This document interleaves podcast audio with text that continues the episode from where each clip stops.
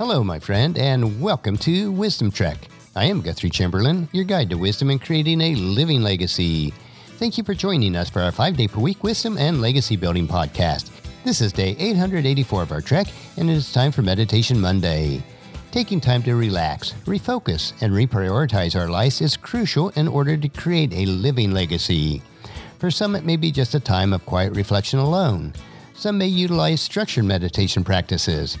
But for my life, it includes reading and reflecting on God's Word and in prayer.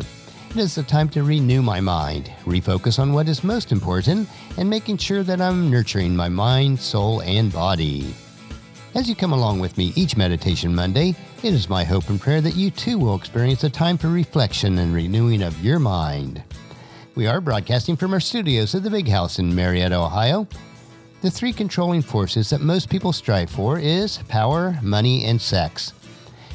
If you study any group of people for very long, such as politicians, business people, and even, unfortunately, those that are in the ministry, you will soon realize that most are driven by one of these three motivations, if not more. We may try to disguise it as something else, and many times even convince ourselves that we do not fall prey to them. But when all the chaff is blown away, we see the real kernel of truth even in our own lives.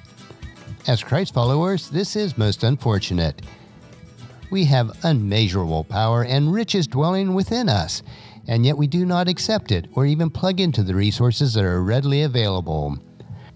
On our Meditation Monday today, we will learn that we can do anything through the power at work within us. Jesus desires his disciples to praise the Father. Let us ponder Paul's beautiful prayer in the verses below. He not only praises the Father, but he also asks the Father's help. In particular, this great church planter and disciple maker prays for the strengthening of the fellow Christ followers that he loves. He does not pray for generic strength, but for the Holy Spirit's empowering strength, as in Ephesians chapter three, verse sixteen. I pray from that his glorious, unlimited resources, he will empower you with the inner strength through his Spirit. The result of this prayer for strength should make our hearts beat a little faster. While the glory for the great things that the Holy Spirit does will go to God, the people whom the Spirit works through will be folks just like you and me. We are Jesus' disciples. Notice something else that Paul prays for in Ephesians chapter three, verse twenty. Now all glory to God, who is able, through his mighty power at work within us, to accomplish infinitely more than we might ask or think. Think about that again. God can and will do infinitely more than we might ask or think. Notice how it is done through the mighty power at work within us.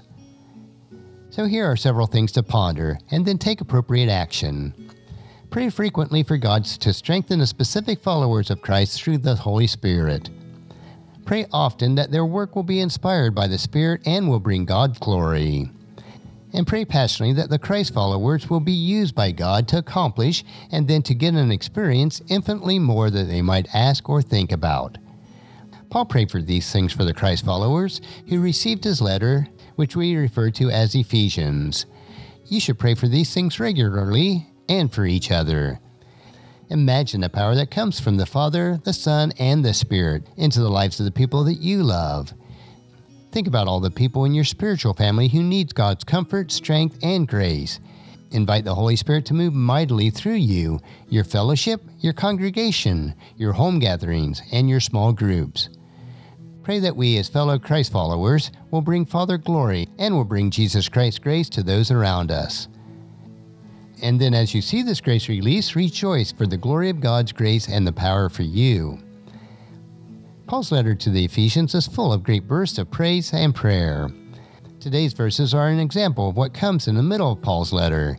It is part of what holds the whole message of the letter together. I would encourage you to invest time and read Ephesians chapter three, verses thirteen through twenty-one. And after you read it, take time to write it out in your own words. And after that, begin to pray for the specific people. Let them know that you are praying for them. Then give thanks when you see the Spirit at work within them. Well, that's a wrap for our meditation for today. Next week, we will continue our trek on Meditation Monday as we take time to reflect on the most important things of life and creating our living legacy. On tomorrow's trek, we will explore another wisdom quote. This three-minute wisdom supplement will assist you in becoming healthy, wealthy, and wise each day. And thank you so much for allowing me to be and thank you for joining me on this trek that we call life. And encourage your friends and family to join us, and then come along with us tomorrow for another day of Wisdom Trek, creating a legacy. If you'd like to listen to any of the past eight hundred eighty-three daily treks or read the Wisdom Journals, they are available at wisdom dash trek dot com. And I encourage you to subscribe to Apple Podcasts or Google Play so that each day's trek will be downloaded to you automatically.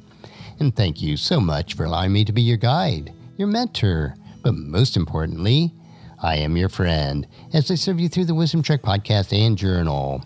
And as we take this trek of life together, let us always live abundantly, love unconditionally, listen intentionally, learn continuously, lend to others generously, lead with integrity, and then leave a living legacy each day. I am Guthrie Chamberlain, reminding you to keep moving forward, enjoy your journey, and then create a great day every day. See you tomorrow.